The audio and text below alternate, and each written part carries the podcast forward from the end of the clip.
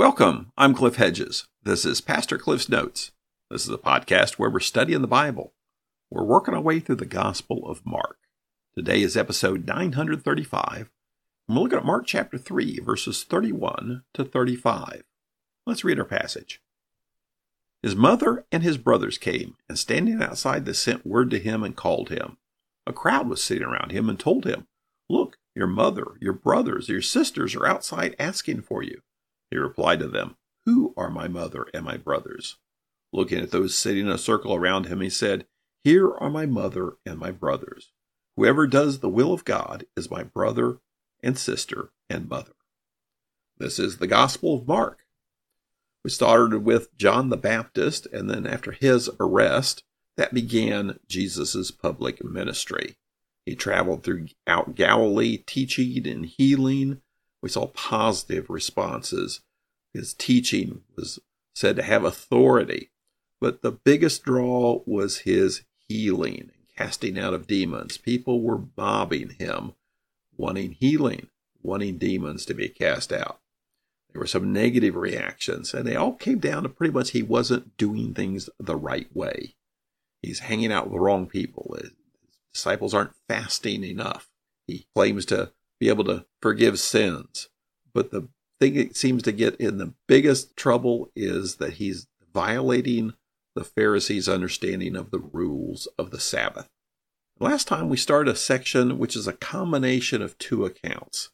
It's the account of his family that thinks he's insane, and the scribes from Jerusalem that say he is possessed. Both cases, this is a case of family who should know him best and be the most supportive, they don't see it. And the scribes, the religious experts who should know what God is doing, and they don't see it. So we see how people are missing what Jesus is all about.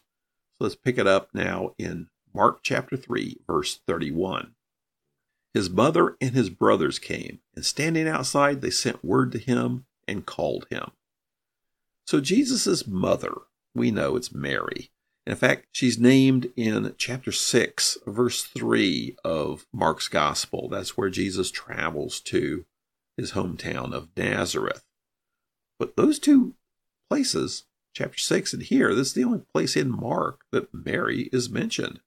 His brothers came, and we have to assume they're the, the children of Mary and Joseph after Jesus was born.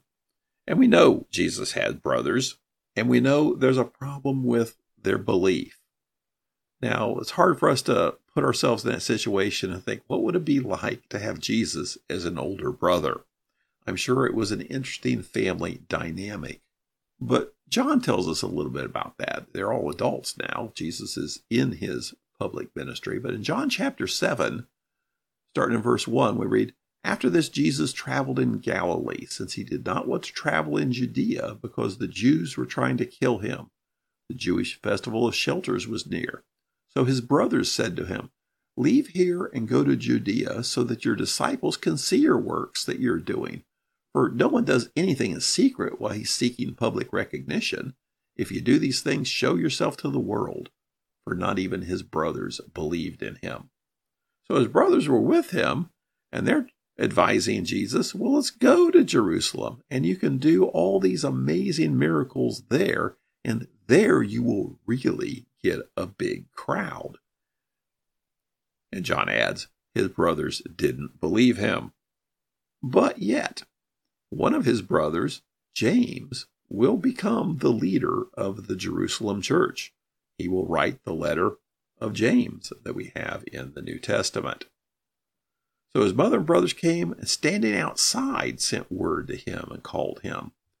There's a couple of possibilities here. Is it that they couldn't get inside because of the crowd, so that's why they're outside? And Luke chapter 8 seems to indicate that's the issue, is that they can't get in because of the crowd. Or is it they didn't really even want to go in because they want to get Jesus alone privately because we saw back in verse 21 his family thinks he's insane and they've come to restrain him. They've come to grab him, hog tie him, and drag him back to Nazareth, apparently. So they're outside, but they send a word in to Jesus. Hey, could you send Jesus outside for a minute? We just want to chat with him.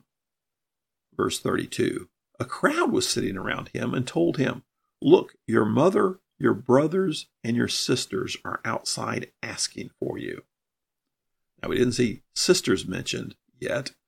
Sisters are mentioned again in chapter 6, just that he has sisters. So the word gets to the crowd, gets passed to Jesus. Your family's outside wanting to speak to you. Verse 33 He replied to them, Who are my mother and my brothers? This is a rhetorical question. He's not looking for a response here. And then he answers it. Verse 34 Looking at those sitting in a circle around him, he says, Here are my mother and my brothers. Matthew chapter 12 says he points to his disciples when he says, Here are my family. And so he's basically saying, My family are these people, my followers. And he adds in verse 35 Whoever does the will of God is my brother and sister and mother. Which, if the 12 were indicated in verse 34, verse 35 then expands it beyond just the 12 to anybody will be my family who does the will of God. Now, sometimes we read this and we say, this is kind of cold and rude to his family. His family comes because they care about him, they're worried about him, and he just brushes them off. Says, I don't care about you. Be careful we don't miss the, the theological truth here. The point that Jesus is making here, and that Mark is recording for us, is that the followers of Christ are a family. The New Testament uses language of adoption. When we come to Christ, when God forgives us of sin, he adopts us as his children, which makes all of those who've been adopted by God part of the family of God. So we are a family. And this is a higher priority family than our physical family. And for many Christians, this is wonderful news, particularly those who've been abandoned by their family, rejected by their family, particularly because of their faith. Now, is he saying family's not important? No, not at all. And this is just the point that's being made here is the idea of the followers of Christ are a family. We don't know that maybe 10 minutes later he did actually go out and meet with his family and speak to them and try to help them come to faith. Just reading it on the surface, it seems like he brushed them off and said, Go away, you're dead to me. But that's not the case. We see in John chapter 7, he's with his brothers. We see his mother, Mary, at the cross, and he charges his disciple John with caring for his mother. In 1 Timothy chapter 8, Paul says, if anyone does not provide for his own family, especially for his household, he has denied the faith and is worse than an unbeliever. So it's not that family is not important. It's not that you reject your family. It's that to get an idea of the importance, the centrality of the family of God. And that will be our eternal family. So he's elevating the idea of our relationship with one another. One another's a big deal throughout the New Testament. So while just the account here seems very rude to his family, he's by no means saying your family is unimportant. What he is saying, the family of God, is incredibly important. Thanks for joining me. Join me again next time as we continue working through Mark.